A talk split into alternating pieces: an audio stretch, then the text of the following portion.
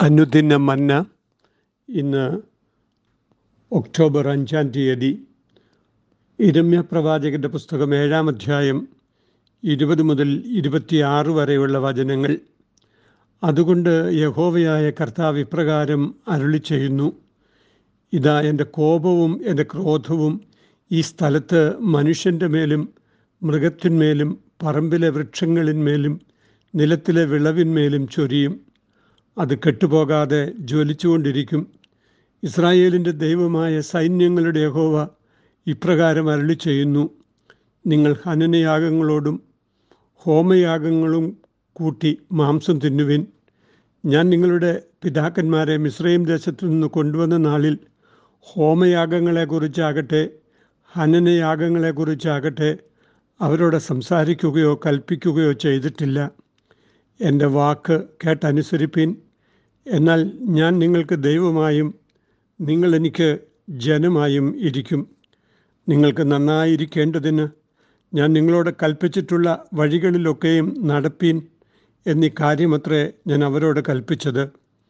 എന്നാൽ അവർ അനുസരിക്കുകയോ ശ്രദ്ധിക്കുകയോ ചെയ്യാതെ തങ്ങളുടെ ദുഷ്ടഹൃദയത്തിന്റെ ആലോചനയിലും ദുശാഠ്യത്വത്തിലും നടന്ന് മുമ്പോട്ടല്ല പുറകോട്ട് തന്നെ പൊയ്ക്കളഞ്ഞു. നിങ്ങളുടെ പിതാക്കന്മാർ മിശ്രയും ദേശത്തു നിന്ന് പുറപ്പെട്ട നാൾ മുതൽ ഇന്നുവരെയും ഞാൻ അധികാലത്തും ഇടവിടാതെയും പ്രവാചകന്മാരായ എന്റെ സകല ദാസന്മാരെയും നിങ്ങളുടെ അടുക്കൽ പറഞ്ഞയച്ചു വന്നു. എന്നിട്ടും എന്നെ കേട്ടനുസരിക്കുകയോ ശ്രദ്ധിക്കുകയോ ചെയ്യാതെ അവർ ദുശാഠ്യം കാട്ടി തങ്ങളുടെ പിതാക്കന്മാരെക്കാൾ അധികം ദോഷം ചെയ്തു. സ്വയം കൃതാനർത്ഥതയുടെ ശാപങ്ങൾ എന്നാണ് ഇന്നത്തെ ഈ ധ്യാനത്തിന് തലക്കെട്ട്. ആബാലവൃദ്ധം ജനങ്ങൾ ദൈവവിരുദ്ധതയുടെ ജീവിതശൈലി പിൻപറ്റുന്ന ഒരു ദിശാസന്ധി വലിയ അപജയവും അപകടവുമാണ് സൃഷ്ടിക്കുന്നത്. അത് യഹോവയെ വിഷമിപ്പിക്കുന്നു എന്നതിനേക്കാൾ അത് ചെയ്യുന്നവരുടെ സ്വന്തം ലജ്ജയ്ക്ക് കാരണമായി തീരുകയാണ് എന്ന് യഹോവ അരുളി ചെയ്യുന്നു. സ്വന്തം സാധ്യതകൾ ഇല്ലാതെയായി പോകുന്ന നിഷേധാത്മകതയാണ് അത്തരം മനോഭാവം ഉണ്ടാക്കിയെടുക്കുന്നത്. ആയിരിക്കേണ്ടുന്ന അവസ്ഥയിലേക്ക് പ്രയാണം ചെയ്യേണ്ട മനുഷ്യർ തകർന്ന് അഴിഞ്ഞു പോകുന്ന ദുര്യോഗം യഹോവ ഒരിക്കലും ആഗ്രഹിക്കുന്നതല്ല. മനുഷ്യർ സ്വയം വരുത്തി വെക്കുന്ന സ്വയം കൃതാനർത്ഥതയാണത്. ദൈവസ്വരൂപത്തിൽ സൃഷ്ടിക്കപ്പെട്ട മനുഷ്യർക്ക് ദൈവിക പ്രതിമയായി ഭവിക്കുന്നതിനുള്ള ഭാഗ്യം ആണ് ദൈവം കൽപ്പിച്ചിരിക്കെ എന്ന് ഇരിക്കെ. അതിൽ നിന്ന് പിന്നോക്കം പോകുന്ന ദുര്യോഗം എത്രയോ അപമാനകരമാണ്. ഒന്നാമതായി പ്രകൃതി മുഴുവനെയും മലീമസമാക്കുകയും ദ്രവത്വത്തിന്റെ ദാസ്യത്തിലായി പോവുകയും ചെയ്യുന്ന ദുര്യോഗമാണ് മനുഷ്യപാപം മൂലം ഉണ്ടായി വരുന്നത്. ദൈവം സൃഷ്ടിച്ച മനോഹരമായ പ്രപഞ്ചത്തെ കാക്കുന്നതിനും അതിന്റെ നന്മകൾ നന്ദിപൂർവം അനുഭവിക്കുന്നതിനും മനുഷ്യർക്ക് നിയോഗം ഉണ്ടായിരുന്നുവല്ലോ.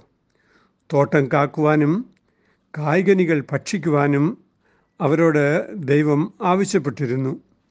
എന്നാൽ ഹാബേലിന്റെ നിർദോഷ രക്തം അസൂയ പൂണ്ട കായൻ ഭൂമിയിൽ ചൊരിഞ്ഞതു മുതൽ ഭൂമി ശപിക്കപ്പെടുകയും മുള്ളും പറക്കാരെയും അതിൽ മുളച്ചു വരികയും ചെയ്തു. ദൈവിക ക്രമത്തോട് ചേർന്നുള്ള നടപ്പാണ് ഭൂമിയെ അനുഗ്രഹദായകമാക്കി തീർക്കുന്നത്. ദൈവത്തിന്റെ പ്രതിനിധിയായി ദൈവസ്വരൂപത്തിൽ സൃഷ്ടിക്കപ്പെട്ട മനുഷ്യൻ പ്രകൃതിയെ സംരക്ഷിക്കേണ്ട ഉത്തരവാദിത്വത്തിൽ നിന്നും പിന്മാറിയതിനാൽ ദ്രവത്വത്തിന്റെ ദാസ്യത്തിലായി പ്രകൃതി തീർന്നുപോയി എന്നും ഇനി സൃഷ്ടിയുടെ വീണ്ടെടുപ്പിനായി ദൈവപുത്രരുടെ വെളിപ്പാടുണ്ടായി വരണമെന്നും പൗലോസ്ലിഹ റോമാലേഖനത്തിൽ പ്രസ്താവിക്കുന്നത് റോമർ എട്ടാം അധ്യായം പതിനെട്ട് മുതൽ ഇരുപത്തിരണ്ട് വരെയുള്ള വാക്യങ്ങളിൽ നാം വായിക്കുന്നു.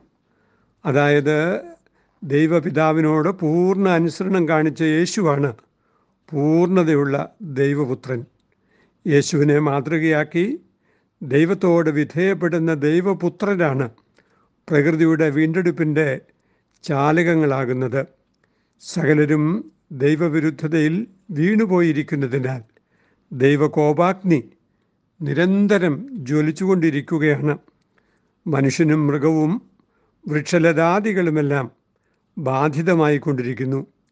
ഈ നാശത്തിൽ നിന്നും രക്ഷപ്പെടുവാൻ കഴിയണമെങ്കിൽ മനുഷ്യർ ദൈവിക ക്രമത്തിലേക്ക് മടങ്ങി വരണം എന്ന വലിയ ആശയമാണ് ഈ വചനഭാഗം വീണ്ടും പങ്കുവെക്കുന്നത്. രണ്ടാമതായി ദൈവിക ക്രമം അനുസരിച്ചുള്ള ജീവിതത്തിന് പകരം കർമാചാരാനുഷ്ഠാനങ്ങൾ മതിയാകുന്നതല്ല എന്ന് ഈ വചനം ഓർമ്മിപ്പിക്കുന്നു. അത്തരം കർമ്മങ്ങൾ ദൈവത്തെ പ്രസാദിപ്പിക്കുന്നതിന് പകരം മനുഷ്യർ സ്വയം പോഷിപ്പിക്കുന്നത് മാത്രമായി തീരുകയാണ്. മാംസം തിന്നുവാൻ മാത്രമേ ആ യാഗങ്ങൾ മതിയാകുന്നുള്ളൂ എന്ന് പ്രവാചകൻ ഇവിടെ ഭംഗ്യം തരേണ പറയുന്നു. ഒട്ടും തന്നെ ആ യാഗങ്ങളിലൂടെ ദൈവപ്രസാദ ലഭിക്കുന്നില്ല.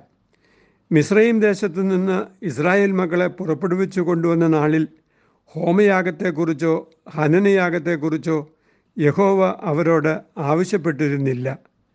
പിന്നെയോ യഹോവയുടെ വാക്ക് കേട്ടനുസരിക്കണമെന്നും അങ്ങനെ ചെയ്താൽ യഹോവ അവർക്ക് ദൈവമായിരിക്കും എന്നാണ് യഹോവ അള്ളി ചെയ്തത്.